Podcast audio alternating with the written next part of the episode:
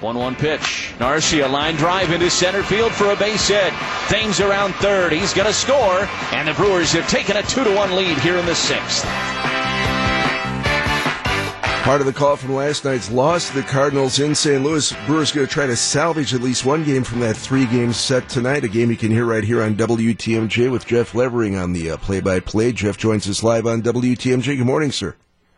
Hey, good morning, everybody. So it seems like of late, having lost six of the last eight games, it's it's just different every evening. If it's not issues with the starting pitching, then it's maybe the hitting or the bullpen. It's it's not one consistent thing in this recent little downturn, Jeff, that anybody can put a finger on.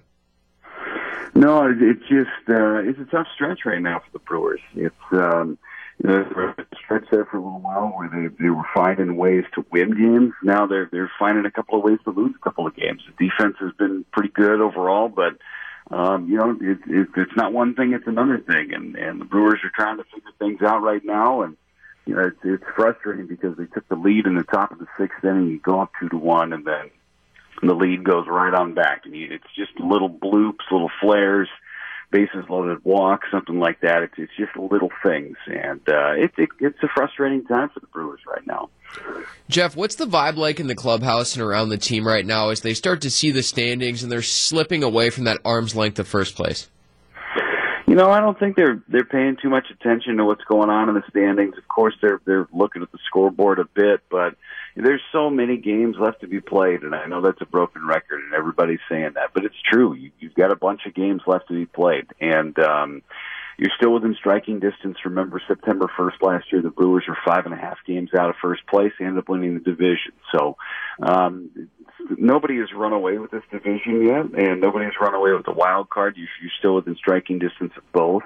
Um, those guys in the clubhouse know what they need to do. They've got the veteran leadership in there to to get this thing done. They just they just need to tighten up their game a little bit, and uh, still five weeks to play, and I think they've they've got a good shot if everything starts to gel. Radio play-by-play man Jeff Levering joining us live on Brewers 360. Uh, Ryan Braun alluded to the fact that uh, this is the team you're going to have going forward after the trade deadline. It's got to come from within, like you just said, Jeff, because there aren't reinforcements coming from the uh, from over the uh, horizon or even from the minor leagues, because uh, most of the, the really strong frontline talent is is up here now performing with the uh, A team.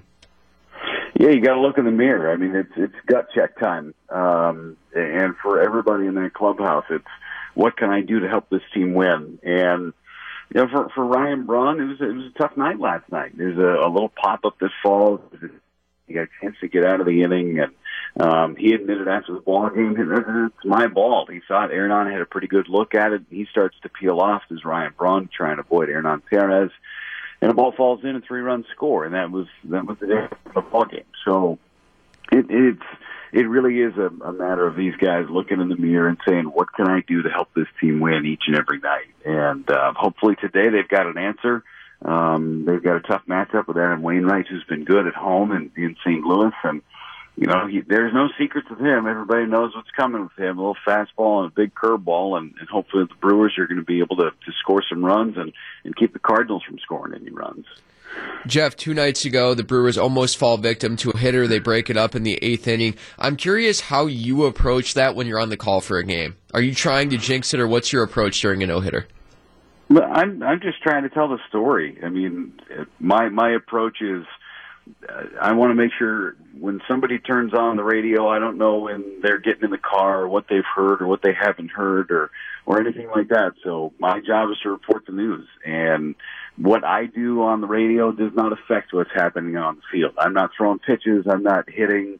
Um, as much as people might think that that's what we do as announcers, we have nothing to do with it. Um, so if someone turns the car and they're they're driving thing that they're hearing is the seventh inning. What do they want to know? They want to know the score. They want to know what's happening. So the Brewers haven't had a hit, or if they haven't given up a hit, that's my job to say, hey, there's no hits in this game. That's kind of fun to watch. So why don't you keep tuning in?